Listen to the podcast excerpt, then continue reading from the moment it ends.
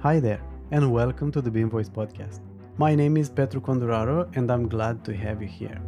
I'm a civil engineer living and working in Norway since 2014, and I'm passionate about building information modeling. I truly believe change is necessary and inevitable in our industry.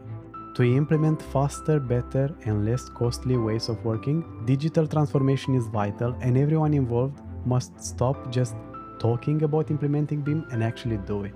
And what way to do it better than just to learn from the ones who have done it in the past or are doing it right now?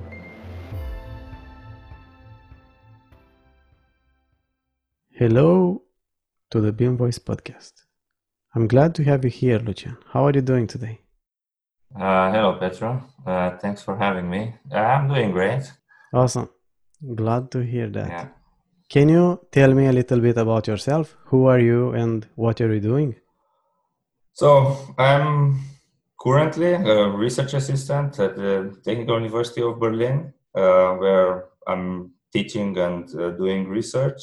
So, a little bit of a background. Uh, I actually started at the TU Berlin in 2016 when we started a brand new department uh, with the with the purpose of filling some gaps in the um, uh, in the field of civil engineering field, especially. So one of the main gaps we see is, um, let's say, the integration. Uh, we see like great efforts on uh, trying to have, let's say, a more um, digital approach when working on the projects. But one thing which is actually missing is the integration. So um, the name of the department, Civil Systems Engineering, it's mainly, uh, let's say, come from the concept of systems engineering, which is heavily, uh, let's say, adopted and implemented in our aerospace industry and also in the automotive industry as well, where they have a kind of an integrated way of, of working. And then besides that, um, I'm also technical lead at a small company called Contact here in Berlin uh, where we basically uh, doing consultancy and uh, software development. Um, me and uh, and my partner, which is the professor I'm working at the university, uh, we have good background knowledge um, uh, when it comes to civil engineering field, and especially when it comes to these digital solutions for the civil engineering field, we see there are a lot of gaps. One of them is um, for training people and the other one is for custom tailored solutions to support the entire efforts um, in the civil engineering field. So we have the consultancy, and most of the time we do trainings for different companies. And we have the software development where we actually have clients, they want to have their custom tailor solutions to actually support their internal process or the process they have with their clients and, and uh, all the stakeholders actually they have contact. I see. Can you give uh, any examples of these softwares you you built? Well, I think one of the um, the um, let's say hotspots where we see there is a lack of solutions and uh, we see a lot of room for customization is actually for asset management.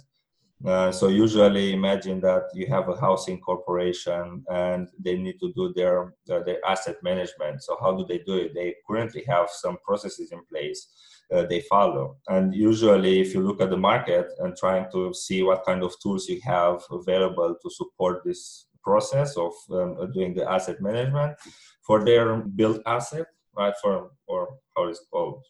So um, um, there are no tools uh, there there are no tools which are easily customizable. Um, I have the knowledge that a lot of uh, asset management companies uh, and asset owners um, they started doing let's say uh, in a more digital way the asset management using Revit, for example. But Revit is not meant to be an asset management tool. It's uh, mainly for the design authoring and it's supporting to some extent very well this, let's say, the design authoring phase. But it's not a tool someone should use for the asset management because there are different requirements for that. So we have uh, we have some platforms. Um, mainly, we focus on the web base because uh, we think that slowly we have to move away from the desktop solutions uh, because there is a lot of hassle and also is one of the um, let's say um, is the main source of issues when it comes to information silos uh, usually people what they are doing with using this desktop-based applications, right? You have some tools installed on your computer, and it's pretty easy to save everything you do, all your work to save it on your local computer.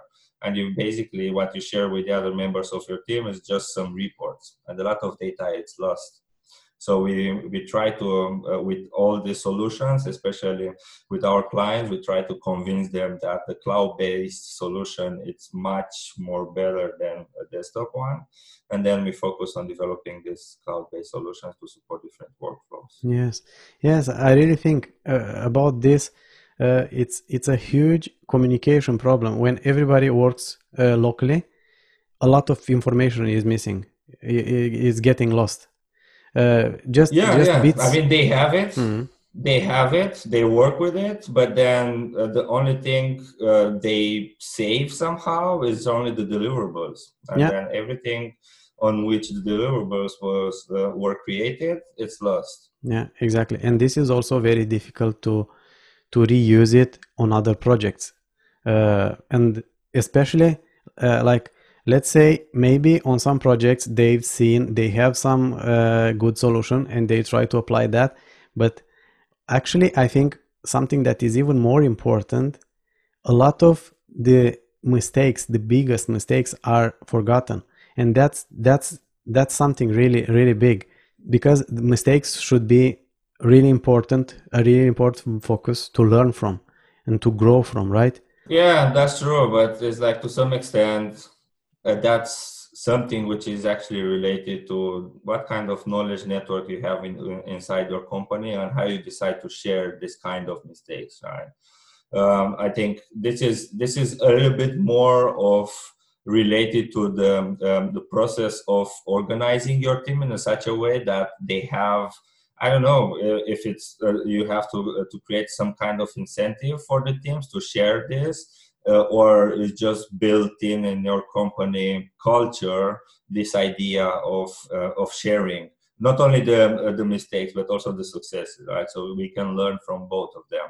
Uh, and then of course we know that a lot of uh, success stories are, are built on uh, a lot of trial and error and um, probably some a lot of mistakes which kind of represent the foundation of the success story, right? But I know companies uh, where they have this, um, how do you call it? Um, it's a lunch based sharing session, something like that. During the lunch, the people they just grab their lunch and then they come together, and someone is actually while they are eating, someone is actually presenting what they managed to do and how they do it.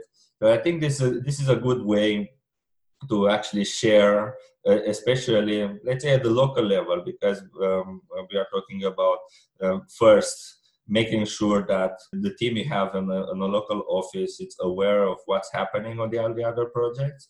Uh, and then when you talk about a bigger company, then you have to make sure that somehow you share all these learnings um, across the company. Yes, that's true. I would go even further with this with what you just said about building a culture inside the company. It might sound a little bit crazy, but I think this is what our industry needs. It's actually to not build a company culture, but an entire industry culture.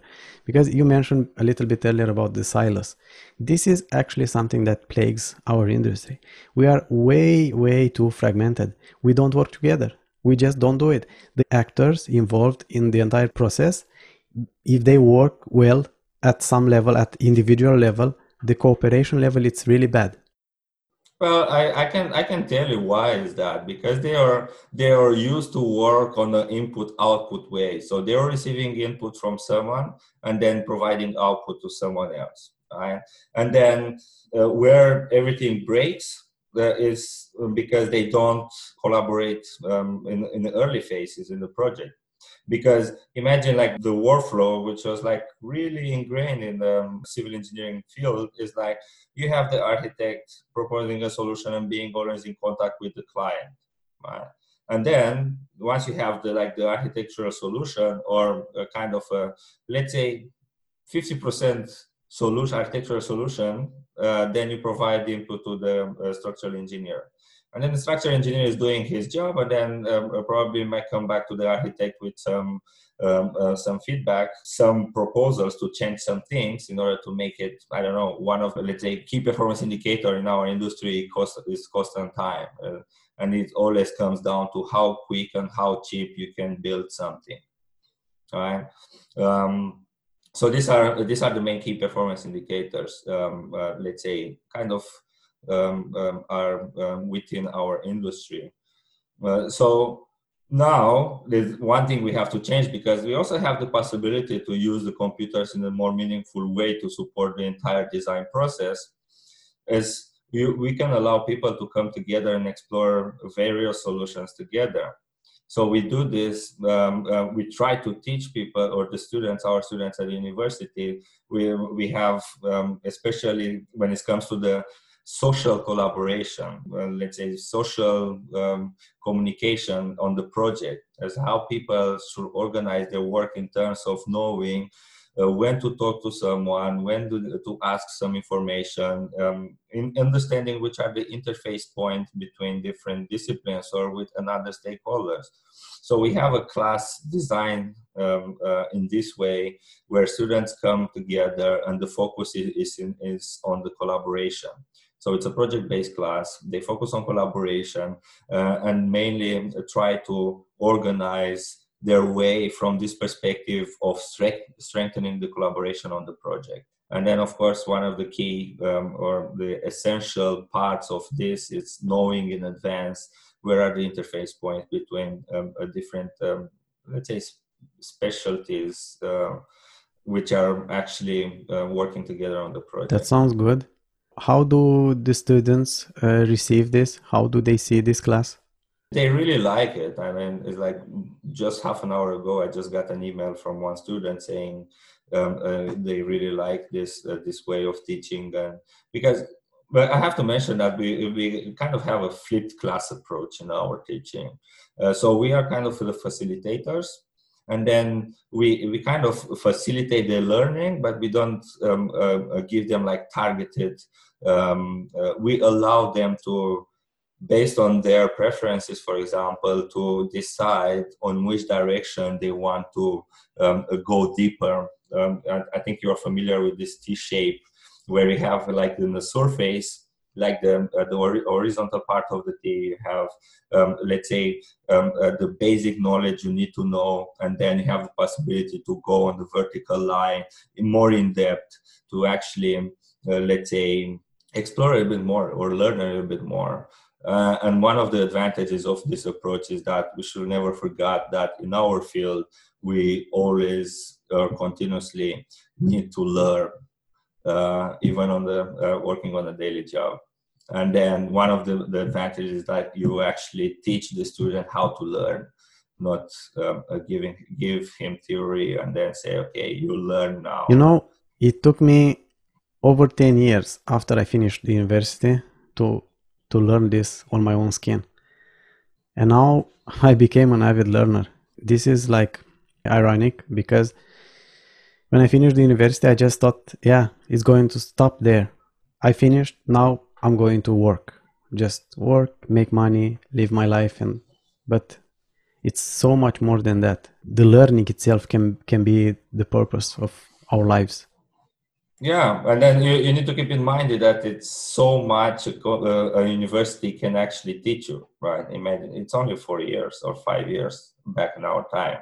It was five years, so I, so how much can you learn in five years? I mean, you can even spend the whole 24 hours in a day you have in those years, and still you'll not be able to to learn everything what's related to the field. So I think one of the main purposes of the universities is actually to teach the students how to learn once they are out there in the field and then they will always face new situations right? we always talk about the specificity of each project although there are some overlaps between these projects uh, but there's always something which is specific and we know that there are a lot of sources and we can talk about this a lot. Yeah. Yeah. You know this is this is funny actually. You know why did i started this podcast? It, it it's going to sound a little bit uh, egoistical maybe but i started first reason is to learn more. I'm just so uh, motivated to learn more and at the same time to share with others, with, with other people that are interested in doing the same, that want to learn more and do more for our industry to to to fill the gaps, to to to help uh, solve the problems, the struggles. Yeah, for me, it doesn't sound so selfish. I mean, I, okay, you want to learn for yourself, but um, you also said that uh, you want to share this um, with, uh, uh, with, with other people.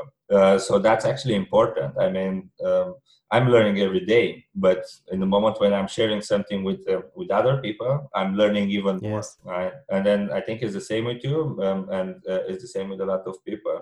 And it's interesting that you you you decided to to approach the learning process from this perspective. Not a lot of people want to go on down this road.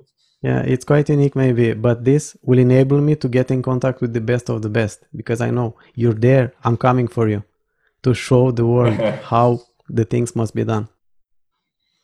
That's great. That's great. Yeah. If we go back a little bit, uh, you mentioned in the start that uh, through your company or university maybe as well you're offering these courses or consulting services.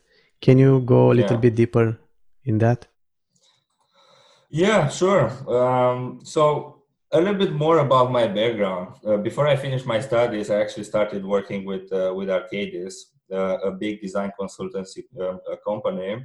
And i got the, the chance to actually work across europe um, uh, even outside Europe on, on different projects and Belgium, France, Netherlands, uh, Doha. Uh, this was like the, the, the places where I was like in person there working face to face uh, with the people and then also collaborating remotely the way we are actually doing given the situation trying to um, to remotely collaborate uh, with people from um, from different countries from the other side of the world um, from hong kong to us uh, philippines and uk um, a lot of uh, I got in contact with a lot of people, and of course, um, um, um, once you get in contact with a lot of people, you learn more.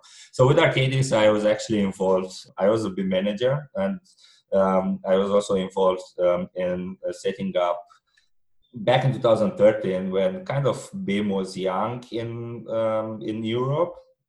So uh, Arcadis uh, decided to uh, go ahead and start building a kind of um, um, a corporate strategy when it comes to the adoption of BIM. And then all the stuff which comes with with the adoption of BIM, uh, different standards, um, uh, maybe um, uh, setting up different processes, trying to um, to train people because once you um, think about working in a kind of a collaborative way, then uh, you you need to train people on using different software or new softwares or um, make make the life easier for them right? Uh, because we we all know that back in 2013 i think autocad was the king. Everything was in 2d and of course um, um, it was even compared to previously how people were working there was something beneficial from jumping from the paper-based drawing when you're doing everything by hand. Uh, something I also experimented in uh, in the university. Um, jumping on doing stuff or having the computer to support um, your design and engineering process, and then trying to make the computer even help you a little bit more. Um, so, so coming back to you, um, there are some consultancy services built around this, uh, or trying to, uh, let's say, use the knowledge I gained during the uh, these years with Arcadis, being immersed in this uh, BIM world, and trying to um, uh, to help other companies which are struggling on on, on doing this kind of uh, jump or making this step right. So that would be one direction, um, and another one, it's a little bit more, let's say hot uh, let's say when it comes to the uh, industry and um, uh, the idea of um, um, um, digitization digitizing the civil engineering field it's, it's ready to data analytics where uh, we see that all the companies all the people working on different projects they are collecting huge amounts of data Um, and then this can take different forms. It can take the forms of a 3D model, it can take the forms of the reports, uh, can take the forms of different measurements on the site. Uh, if you think about um, um, um doing the um, know the geotechnical measurements for for the soil, doing the um, uh, the inspections of the existing um, um I don't know system product. Uh, I don't know maybe for a bridge, maybe for a um, uh, for a tunnel, maybe for a building. Uh, so we have different ways, and then we see that um, uh, people are start adopting these new ways of collecting more and more data and the, the, the, whole idea is okay we have a whole theory on which our field is um, uh, or the civil engineering domain is built and we are using it um, uh, uh, in our daily practice but we all know that there are a lot of unknowns so how can you use the data to fill those gaps? Um, uh, there is an opportunity to create new services. Uh, there are opportunities to automate some of the um, uh, aspects uh, which are related to design, asset management, and so forth. And I think all these, um, um let's say, efforts have a single base, a big foundation, which is data. If we can recap this quickly to be sure that we understand you said that you help other companies to to build to to build their BIM strategy or something yeah similar yeah yeah my interest area it's automation design automation everything what is related to design automation. And uh, of course with this comes also uh, changing specific processes how we design things and so forth. Um, um, but um, there is also the focus on, on, on, on, this collaboration and communication which is mainly uh, let's say under the umbrella of uh, my professor interests.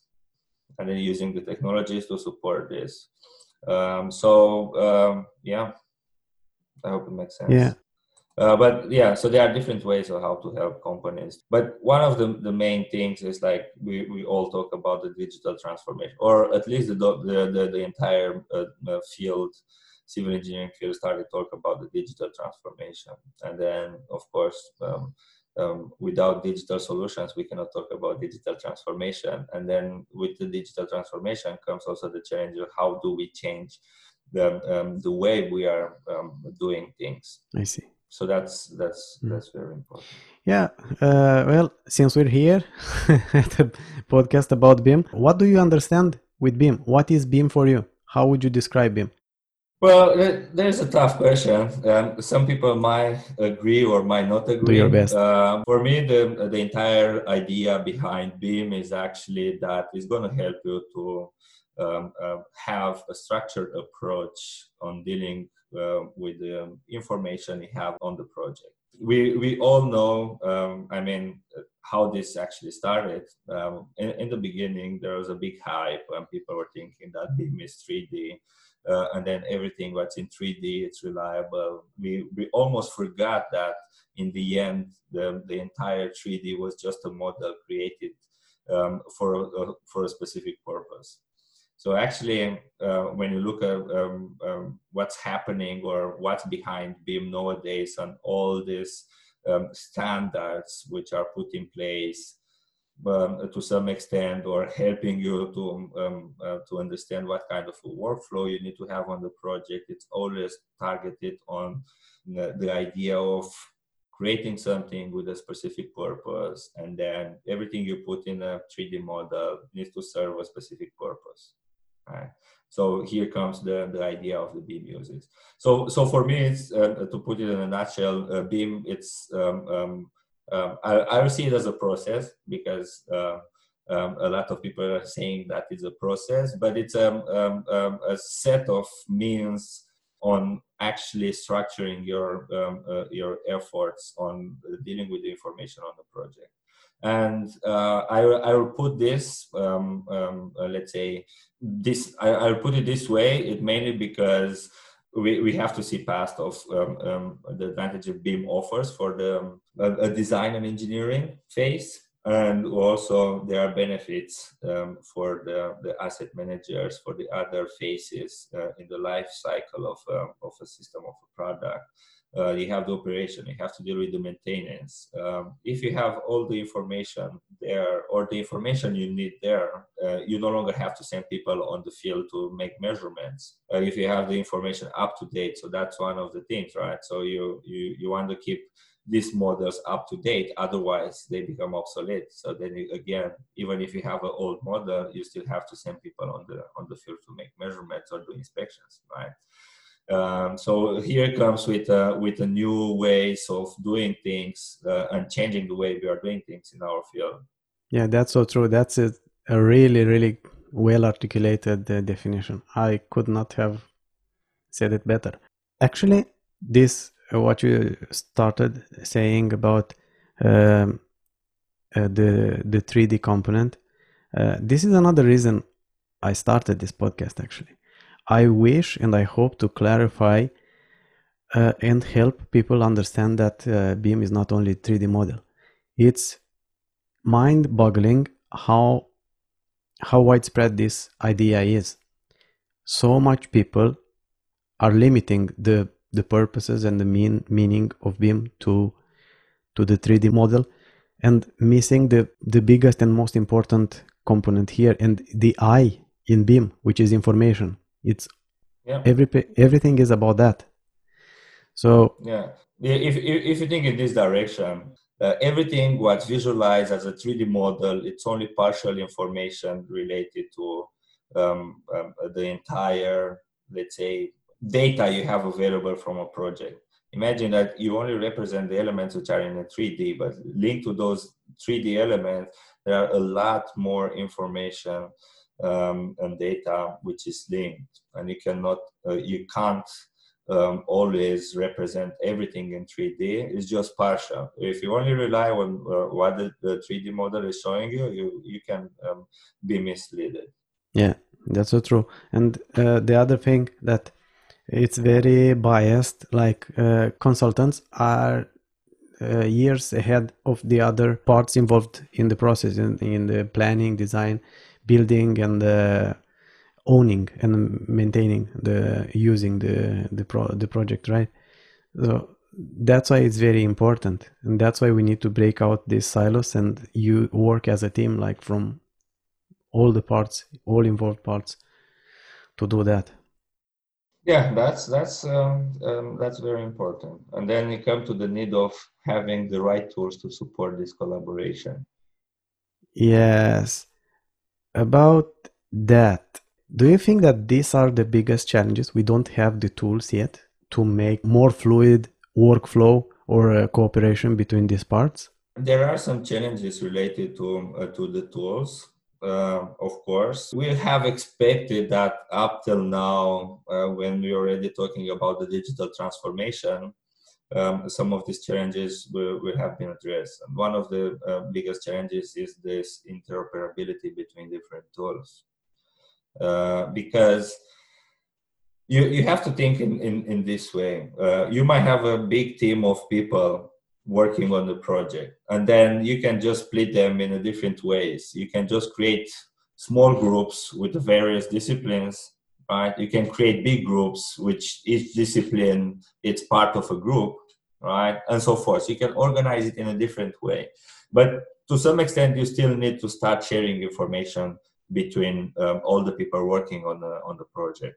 And then I, I think one of the biggest issue is this lack of integration and then uh, we think about the integration also because we talk about the interfaces between different disciplines. Let's talk about the interfaces between different tools. So how do you actually how do we actually share you know, information which is needed between uh, different tools right? And then I, in my perspective um, uh, sometimes i was loving ifc but uh, i think the ifc the way it's created is actually misleading it, it, it, was started like a kind of an interoperability uh, format.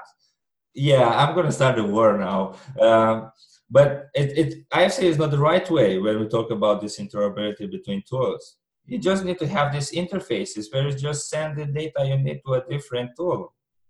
Um, uh, instead of actually spending time exporting, imagine it's like I can give you some some example from my previous experience. For a 200 megabytes Revit file, when you export it, you're going to end up eight times the initial size in Revit. and then I, I, I ask people uh, from Building Smart, is like, why is that happening? Is like, okay, there is there are a lot of concepts which are kind of in that IFC format, and then yeah, we don't know if we need them all or people are need them all, but um, it, it's again, it's like the the one click export of your file um, to an IFC format it's actually cutting off or thinking or making us think that we are cutting off this need for communication and meaningfully defining what is the need of sharing that specific model with some, someone else and maybe they don't even need the entire 3d model they only need some other kind of information from there some general information uh, but you, you just send them a, a, 3D model and then they come back to you with a lot of questions asking, oh, why is that? Why is that? Maybe those, most of those questions are not so meaningful, uh, but there is like, imagine you have a 3D model and then you just sometimes out of curiosity, you start asking questions. Hmm. Are there any other potential formats that are, could be better than, than IFC? I, I don't think there should be a format on exchanging this information. I mean, we all know that uh, under the hood of all, all of our tools are some um, data models. And I'm talking about the data model, something similar to IFC, right? Imagine that you think as an IFC as a lot of lines of um, information or a lot of lines of text on which you have specific information related to that. It, it's the same happens with um, how the file is stored by Revit, how the file is stored by other tools like Archicad or Tekla, right? They all, all these tools have an underlying data model. And what you are doing, actually, you transform that um, data model to IFC and then from IFC, you import it and transform it in Revit, for example. If you transform the model from Tekla to Revit, you have to go through this middle middleman called IFC.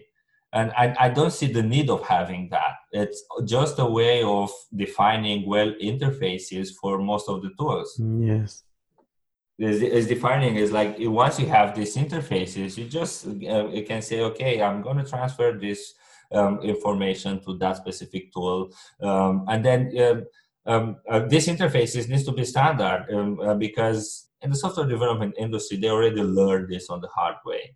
Right? And then if you think about now is how um, the information is changed or exchange uh, between different services, it's just most of the time it's just JSON formatted, for example. Mm. Right? and it's just um, um, let's say encapsulated in a in a specific request and they just send it and then you receive it you get a response back saying you are successful the other one gets the information um, uh, they need and it's done right so um, uh, ifc in its form it cannot play this uh, this role because it's too big I know a lot of my colleagues, um, let's say from research, from academia, yeah. they invest a lot of time on, um, I don't know, expanding IFC, studying um, um, what's happening mm. with the IFC and so forth. In my opinion, coming from the practice, um, it's just a waste of time. It's like the, the only reason you, you, you can export something to IFC if you want to just freeze in time uh, different phases mm. the information, right? But then you can do it in the same way with a timestamp in a database in a schemaless um, uh, format uh, without um, following the IFC, and then you just retrieve it from there. You know what is is good because this this will uh, motivate people like you coming with better solution. I mean, uh, we see some efforts now, but I have known um, top of my head to, to give us a good example of, of practice. But we see that the industry uh, it's slowly moving to more, um, uh, let's say, web-based solutions uh, to support the design and engineering phase, when uh, also supporting the operation and maintenance of the of the asset. So that's a good thing because you can handle easier uh, in an easier way this kind of um, uh, this kind of interfaces and then um, um, probably I, I, might add something more to this um, IFC debate, and maybe um, people will start their own debate on this. Um, but imagine you create those models, right? To some extent, to, to you try to embed some kind of intelligence into those models. Yes. Right? And then we come back to uh, the idea of um, uh, parametrics, right? Parametric modeling. Mm-hmm right? In the beginning it was like the whole idea of the uh, object-based parametric modeling it's what revit is doing.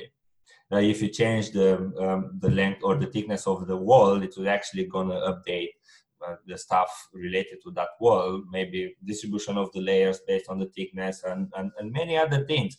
We have this intelligence at the object level and some in some other cases we have it at the project level as well with more advanced mm-hmm. cases right? Uh, imagine that once you exported that to, to IFC, you, you lost all that intelligence. It's like, uh, like PDF. Yeah, it's like PDF, and then you send it to you send it to someone. It's like the way is like sharing a PDF with, with someone, and is trying copying from the PDF to create a new Word document. I heard uh, these days in a meeting, someone said that PDF means permanently dead file. yeah, I think in, in some cases it's okay, yeah. um, but um, in in some of the cases, yeah, it's um, uh, it, it is the case. I mean, if you share that model with a specific purpose, I, I can give you different examples, right? So if you have an architectural model which is like a 3D wall, so maybe some information about materials um, uh, to all the elements and windows glazing and whatever. If you share it with the energy expert who wants to run the simulation, he's just going to, um, uh, let's say, format the entire model and reduce it to a set of surfaces and spaces and zones. And then have all that information just um, um, let's say linked to those surfaces, everything was related to the wall, including the thickness, is linked to that surface as a parameter, right? And, and the same with the structural engineering. I mean, I'm a structural engineer by background, right? and uh, we all know that simplified stick model we are doing when we do the structure analysis. And it, it, doesn't help us much because everything related to the architectural model is basically in our case reduced to loads. And we see how the stick model performs and what's the best section we have to put there right? And then what is the purpose of receiving from the architect? The entire 3d model exported to ifc when it doesn't um, fulfill the needs right? And you see it is like it, it starts from a really detailed model which is usually the architects are doing and then it comes down to the simplification and the formula is, is discipline is actually um, having in place to, to use the computers to support their, their effort doing the structural analysis or so, so forth right? and then it, it can be easily simplified. How?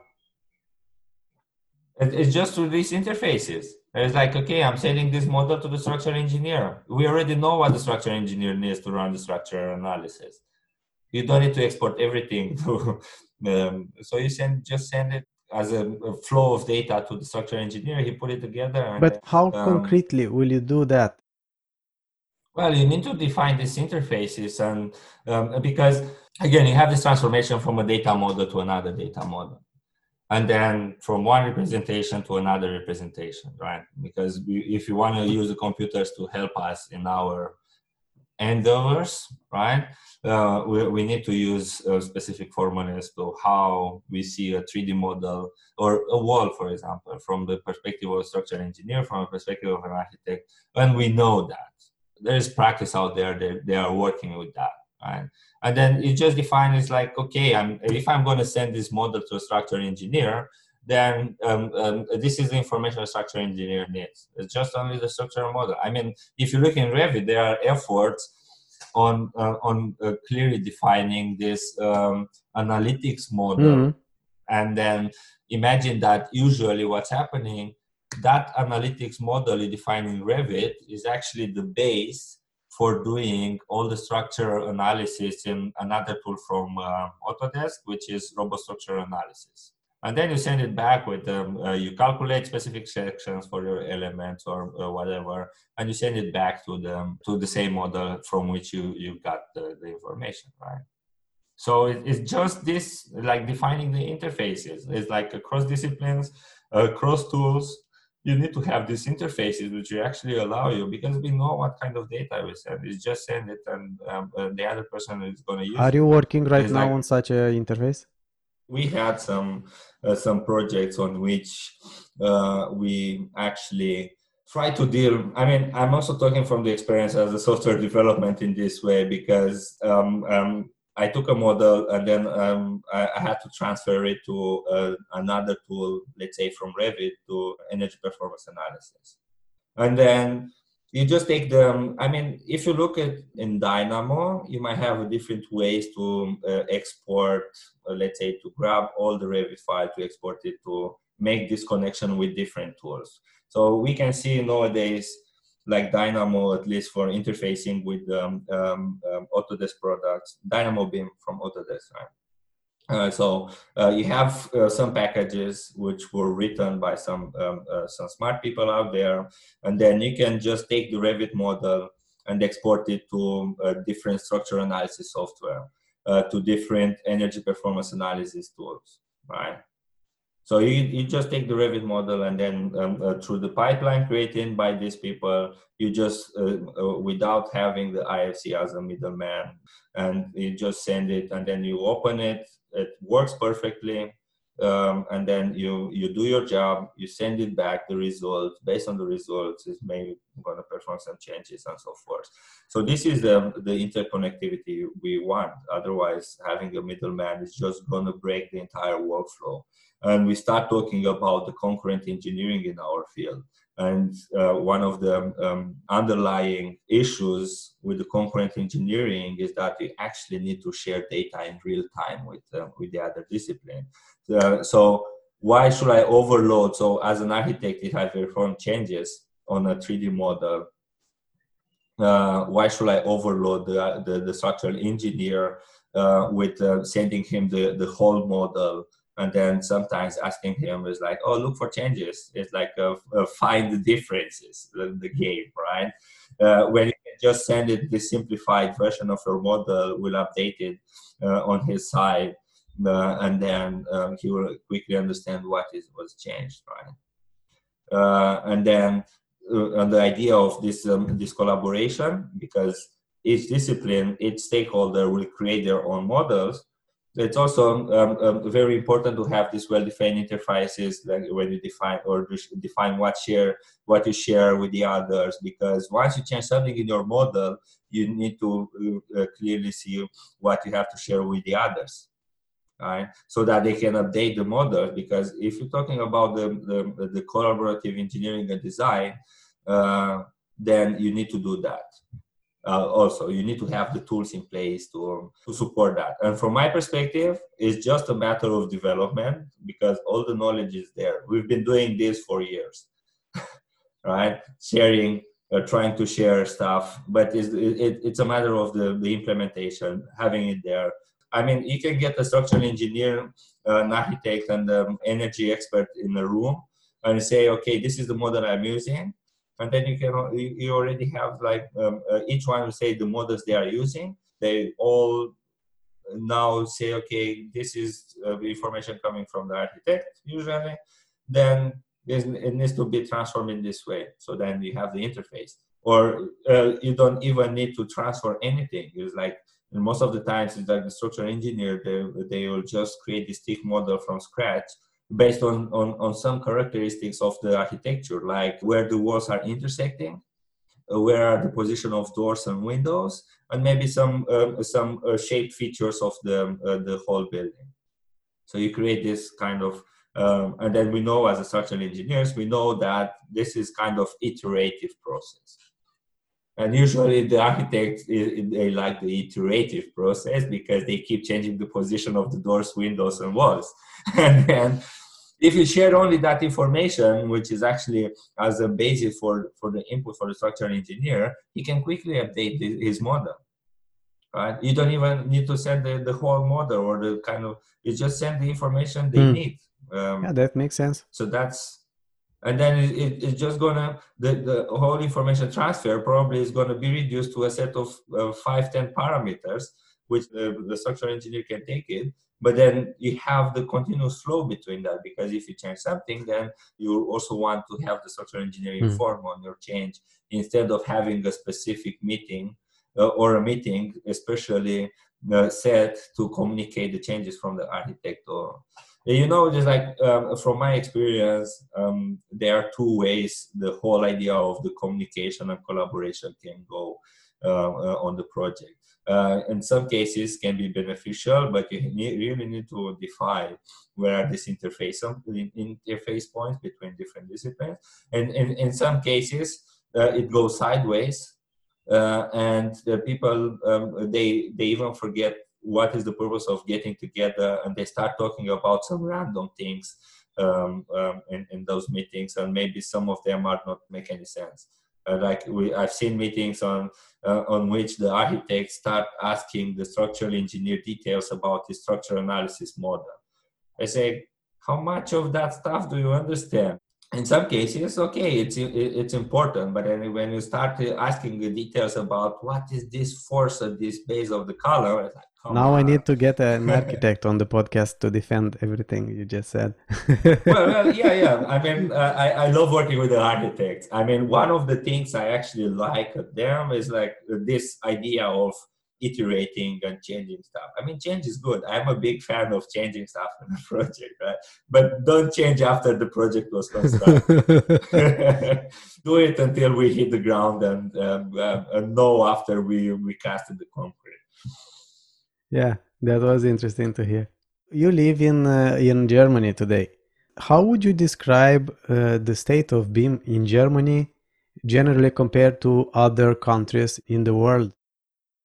Well, I believe that um, they they are working their way towards the adoption of BIM. Uh, but of course, uh, like in in any other um, like in, in, any other countries, there are hiccups. I think they try to standardize too much they sometimes just overthink some things and then uh, they, they, if you try to standardize everything at the country level uh, instead of having a set of guidelines and policies uh, you try to implement a lot of standards and, and, and these kind of things and it's a lot of hype around the ifc as well then you kind of uh, force all the companies to uh, to adopt everything you standardize at the country level. It's like the, the way the design process goes, uh, and it cannot be always the same because you always have probably different contractor, different engineer, different architects coming together. Or everything is linked um, to this idea of the, um, the the fragmentation, and you still need to bring all these people together,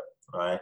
And then an architect they have their own process um, the, the structural engineer and the contractor they have their own processes right uh, and even if even they are actually in germany then they still have their own internal ways of working um, and um, uh, how do you actually start proposing a standard process um, which um, will force the other companies to, uh, to work that way uh, yeah, it, it's a lot of uh, emphasis uh, put on the standardization. Yeah, so you think this is the biggest struggle BIM and digitalization can well, go it, further? It, it might, yeah, quicker. It, it might be. I, I, I, I can say it is my own own yes, opinion. Yes, you are allowed.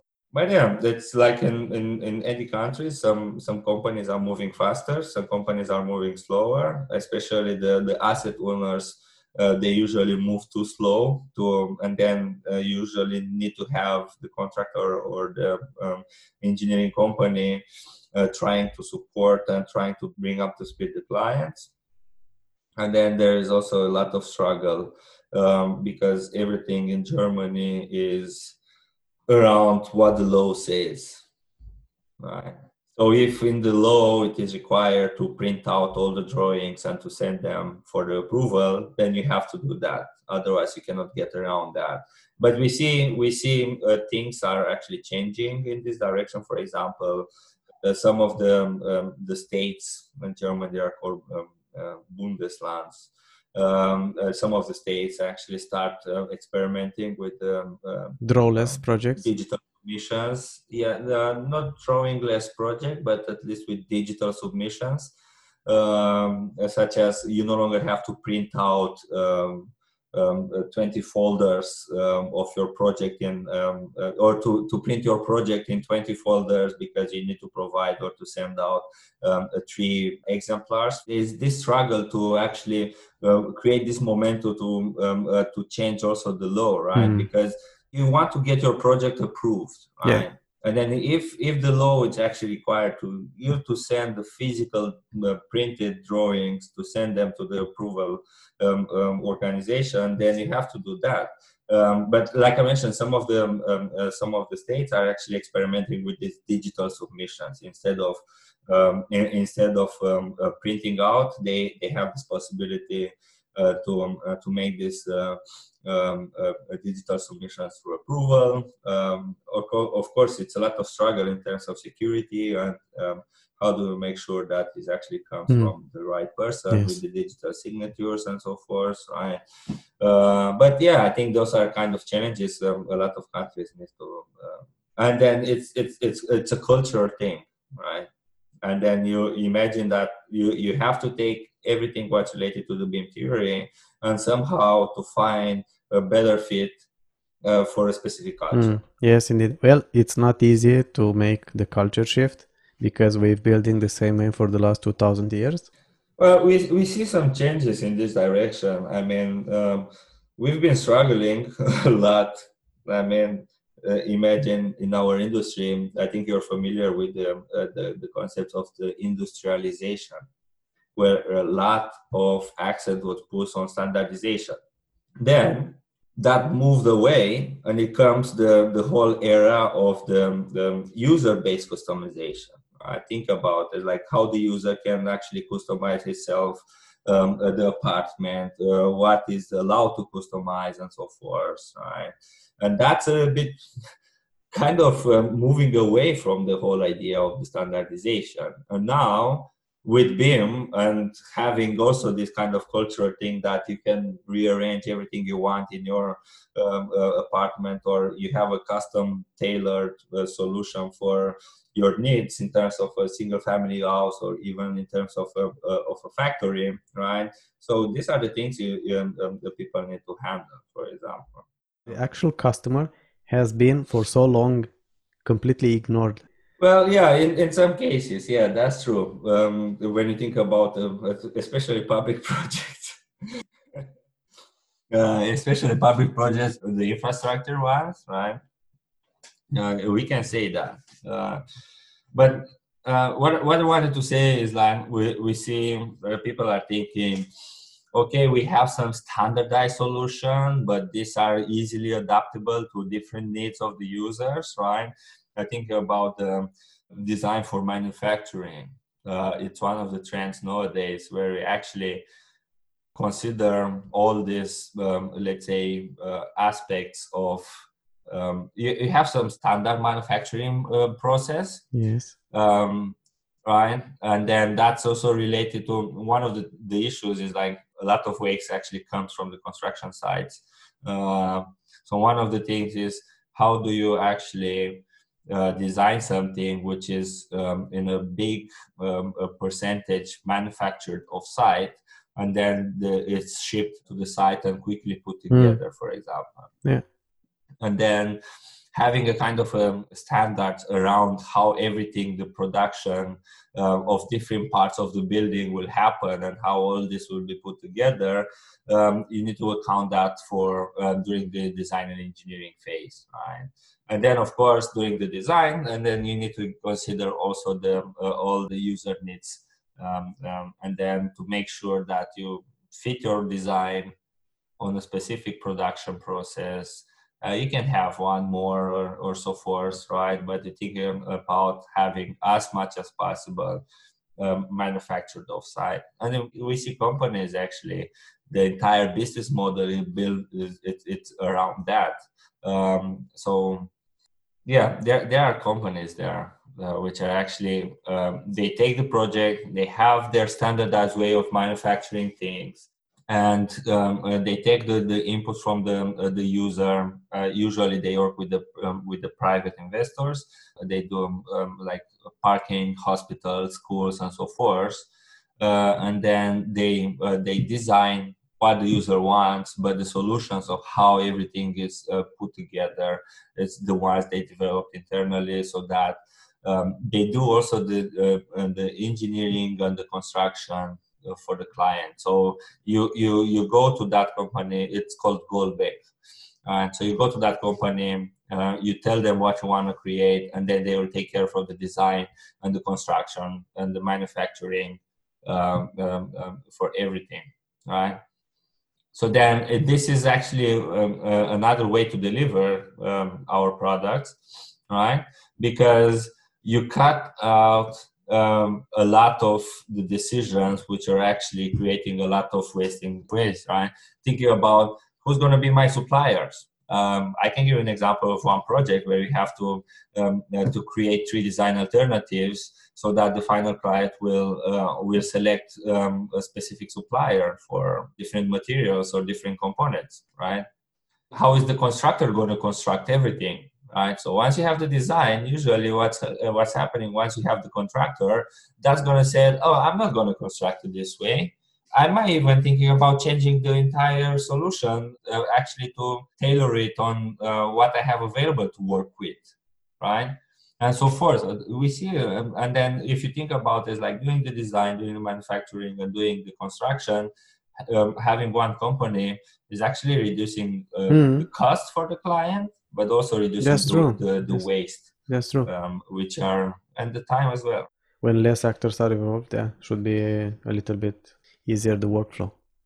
Yeah, that's interesting. Actually, I think uh, IKEA is trying something similar in Norway. I think they they have a partnership with Skanska, if I'm not wrong. They try to sell these kind of buildings or houses pre-built. Every country has um, their own approaches in this mm. direction. I don't know anybody. I did not read anything more about that, so I don't know how it works, if it's uh, all right or not. Yeah, so you see, it's like slowly the industry is changing. You see these innovative approaches popping up in different countries, and uh, and there are many more out there. And that slowly, it's what's bothering me. That's why I start this podcast, my friend, because the slowly way it's bothering me, because people yeah. need to know there are better ways they can work. There are better ways to do things, yeah and to to learn to hear about better cases and after that to yeah. learn how they can implement that can do the same if a country can do it of course other country might do it as well can do it as well right it, yeah, it might be course, some struggles of course. of course like always there are countries where the legislation goes easier but it's easier when you have an example when you have a model and this this yeah, is what i wish true. this platform to be a showroom for good ways to build projects yeah, that's very interesting. Yeah. Yeah. I mean, sharing this um, or asking people to talk about what they are doing and share this with the entire world, it's, it's really meaningful. Now, I would like to ask you one last question, and that is going to be what can you recommend to someone who, let's say, they are interested about BIM? What would you recommend? Well, I was a self-taught and I became a manager um, uh, based on what I managed to um, uh, to read from some uh, academic papers, from some books, uh, and even having some conversation with some people on some blog posts and online, and uh, uh, also having conversation with with the colleagues around me, because to some extent some of them are involved um, in in doing something in this, right? So. Um, I I mean there are some structured way of I mean if you cannot learn by yourself at home uh, you might consider I don't know doing uh, um, or asking um, a, a, consultant to do the training for you and to teach you everything. The way I will do it, I did it and I will do it again. I will just try to learn by myself.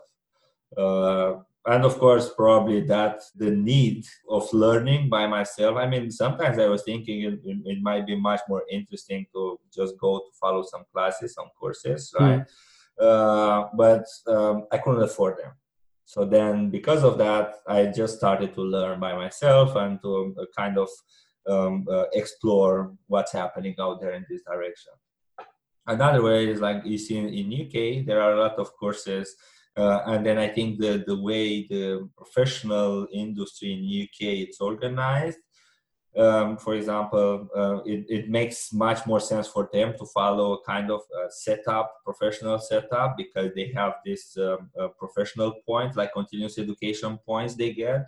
So it's depending. I mean, uh, of course, um, uh, if you start learning a new tool, for example, to support you in your process, uh, you might want to go and um, most of the, the software provider they have the certifications so that helps also yeah. a little bit uh, but when it comes to uh, to the, the whole process uh, related to BIM, uh, you need to get involved. Um, you might, uh, uh, I mean, they need to get involved, right? Because with some other colleagues, maybe they are working on some projects where they're already doing this, they can learn. I learned a lot by doing it, right? And you, uh, with your first project also comes a really steep learning curve uh, especially when your your goal is actually to become a BIM manager, and then in, as a BIM manager you have to deal with a lot of people um, uh, from different ages. You may have your uh, project manager um, not understanding anything of the technical aspects what's related to BIM. The only thing he's under, he he wants to do is like to deliver the project in time and then you have to explain to him is like why do you want you need to train the people on the project to use specific software. Uh, and yeah uh, there there are different uh, different challenges. And then you need to make sure that you train all the people uh, with uh, what's specific to that project. Uh, you you convey the, the right message with every person joining the project. Um, yeah actually what you just said about project managers I think this is one of, of the biggest problems because there even if there there is a better understanding of BIM as a way to approach the building process at the lowest level like uh, for the engineers at the basic level right there is the leadership it's way behind and they are the decision makers project managers. Need to learn more about BIM and empower the people around you to use BIM more you are the one that pull the strings and have it so slowly at the moment and that could go much much quicker if you if you learn. First if you learn more about BIM and after that if you try to well, to yeah, cultivate that. but but let me put it this way for example. Um, you have a project manager uh, who successfully delivered his projects for his entire career hmm. let's say 25 30 years. And then it comes back to what I actually talking in the beginning of um, of the podcast, saying which are the main key indicators, key performance indicators for a project manager, time and money, right? Time and cost, right? And then one of the things the project manager will always say we do it like this in the past we are going to do it again because it's the way it worked well and then we all know how to do it and then is actually what he's doing is actually shifting the responsibility from him or from uh, the responsibility of decision making from him to the others, uh, which are his team, and they already uh, work on a specific way and they, they know how to do things and it takes a little bit of load from the project manager for example in terms of making decisions. Because and uh, because if you think about it's like okay i have a new company um, i have um, not a new company. I have a old company, maybe with 20, 30 people. We always used to do the, the work in the same way. But now we have this project with a new client, and um, he requires us to, um, let's say, work in a more digital way because he actually requires the delivery, the handover to provide specific information which is needed. Yeah. Right? Then you need to train the people, and then yeah uh, where where do you put the, all the costs related to the training the people? You put that on the uh, on the project. But at the same time, I think companies that uh, live by this rule that we did it this long in this way and we will do it we'll keep doing it that way they will become the dinosaur fossils soon there are other companies that already are trying a different way and they who will do this will have unmeasured uh, gains from this in the future? In the end, it comes down to what the client is asking. Because there were some cases where the client um, received a 3D model um, besides the drawing. So I said, I haven't asked for that. I'm hoping I'm not paying for it. I'm hoping I'm not paying additionally for it, right? And there, there are clients asking for it. But again, it comes back to the the whole idea of the digital transformation, and um, I think the, uh, most of the companies are already.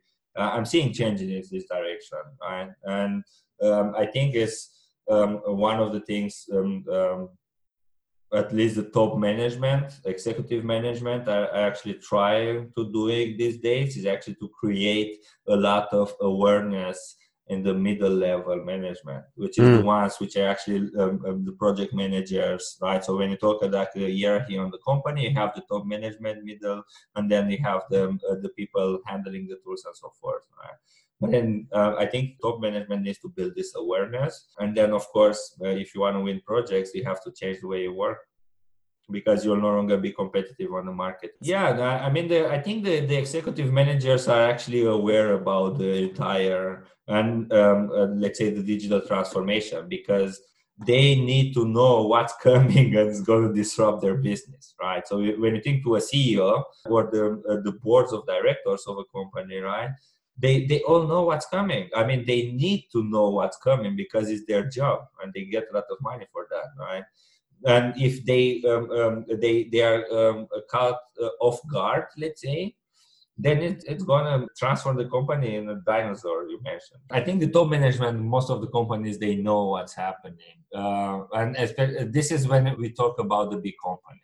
I think the small companies which are not gonna change probably will not survive but we see replaced. kind of uh, small companies are coming which are innovative and exactly. even more innovative than the bigger. And they, they move faster and they, they have a more agile approach on working and this kind of things. But if you think it's like a lot of um, um, let's say the, um, uh, the experts in the civil engineering field they are working for big companies. Yeah. Right? Yeah. And then uh, that's where if you have a, a company with 10,000, 20,000, 40,000 people, uh, across the world, mm. uh, imagine uh, how many people are employed, right? Yeah. And then, of course, in order to support that number of uh, people, you need to make sure that you continuously get projects. Yeah. And if you don't change, because when the market is changing, uh, uh, if you don't change, then you no longer afford uh, to uh, to support um, uh, so many people, and then they will just run away. More probably, they will just start their own startups, or they are joined join the competition who who changed. Yeah, I think a startup revolution is necessary actually, and it's happening. I think it's happening already. Uh, what do you think about uh, buildingSMART? Are you following their work? Well, I I was doing it when I was a BIM manager, trying to understand or trying to be up to speed with what they are doing. But uh, I have to admit that recently I, I I, I put uh, a lot of time on other priorities and not following buildingSMART. Yeah, I can understand that. I can mention that I've been following them recently, and they had this week and the last week they had many webinars because of uh, COVID nineteen. They they cannot uh, yeah have meetings and seminars live. They moved everything online and they were free webinars. I've been uh, positive impressed about some of them lots of good examples.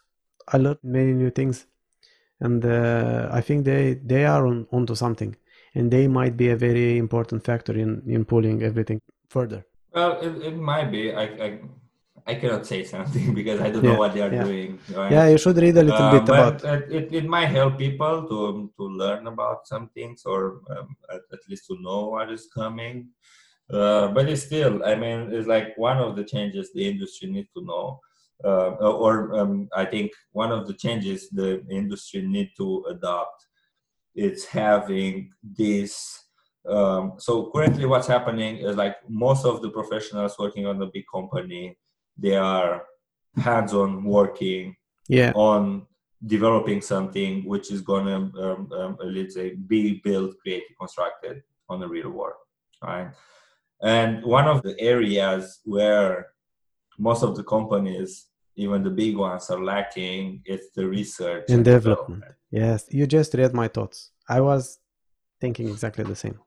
Uh, so you you need to invest a lot of time and researching um, because if you think about um, uh, how do you find out what kind of new services can you provide to your client based on the huge amount of data of 100 um, years of um, uh, working um, or having the company in your domain? Mm. right. And you need to do the research. Otherwise you will have to pay someone else to do the research for you. Right? Um, do you want to do it in house or do you want to do it outside? Um, it might be the need to come up the need to develop uh, some tools uh, which actually support the services. Are you going to do it in house? Are you going to transform the companies in the software, the, the, civil engineering companies in the software development companies because we automate everything? Um, so there, there are a lot of questions. Are we going to um, um, just outsource the development to other companies and then uh, how we are going to use the expertise of our people, which are experts in the field, on different domains and different um, areas, right? So how are we going to use that? that so you see, it's like uh, together with this um, um, digital transformation, it, it, actually it's coming um, a, a, lot of questions which um, people need to, to answer. Mm. Yeah. I mean, we see more and more engineers, um, designers uh, working on different disciplines.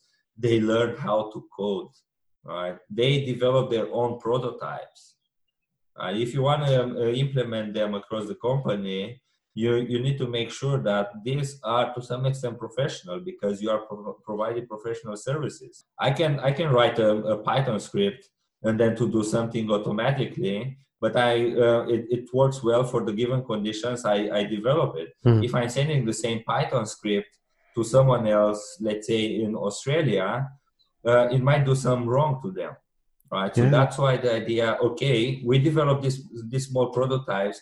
Um, uh, we come uh, to this idea of sharing what we are doing with the others, but we need to be aware that because we are providing in our domain, in our in civil engineering, um, we are providing professional services.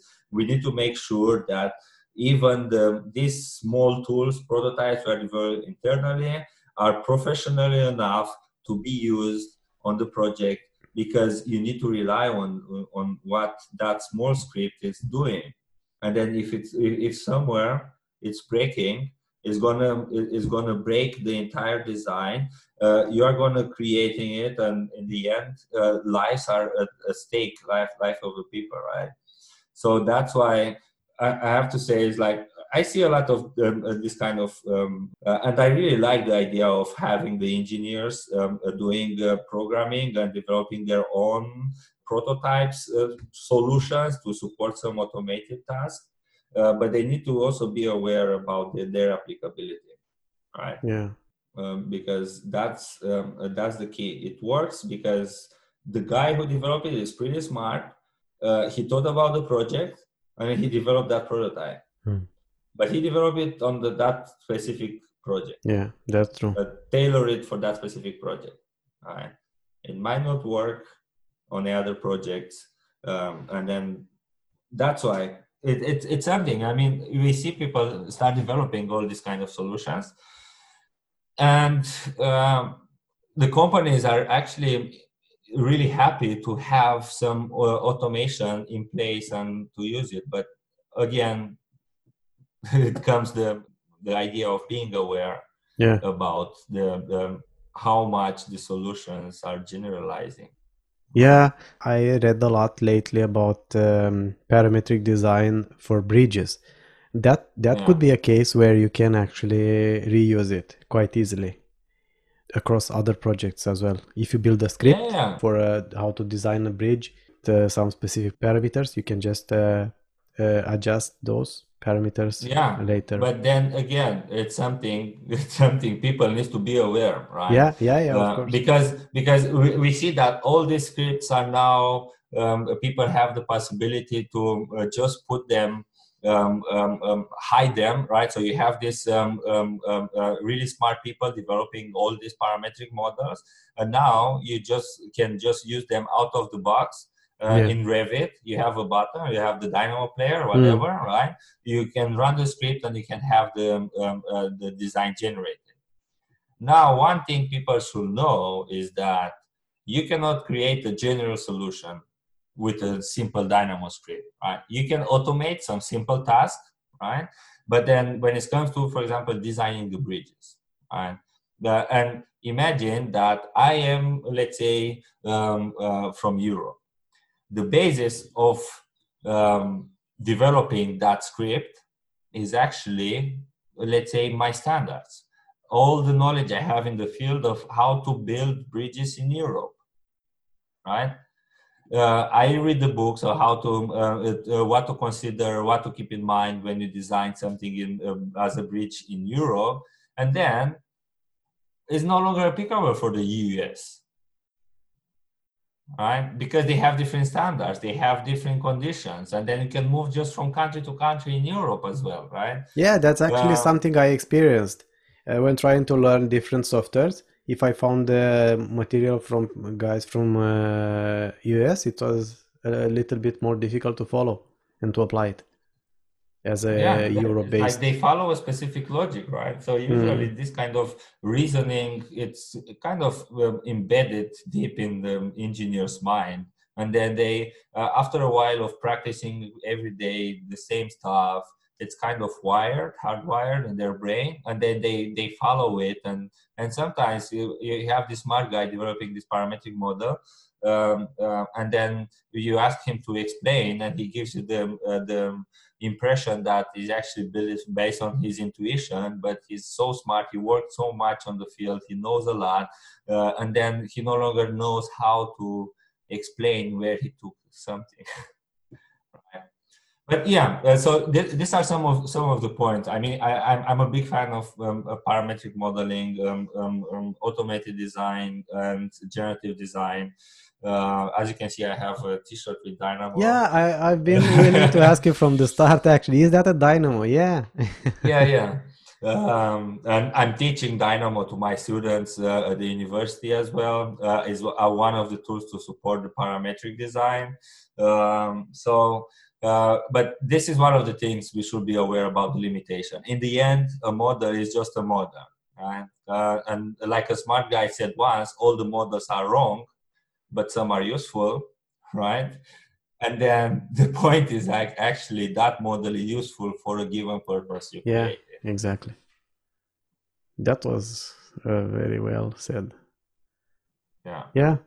Thank you very much for being with us and sharing your knowledge, Lochan. It was really, yeah, really uh, no nice problem. It was, uh, it was, my pleasure. Um, a pleasure. Uh, thank you for having me. And uh, anytime you want to, to have another chat, Awesome. Thank you very much. Again. Yeah, no problem. You're welcome.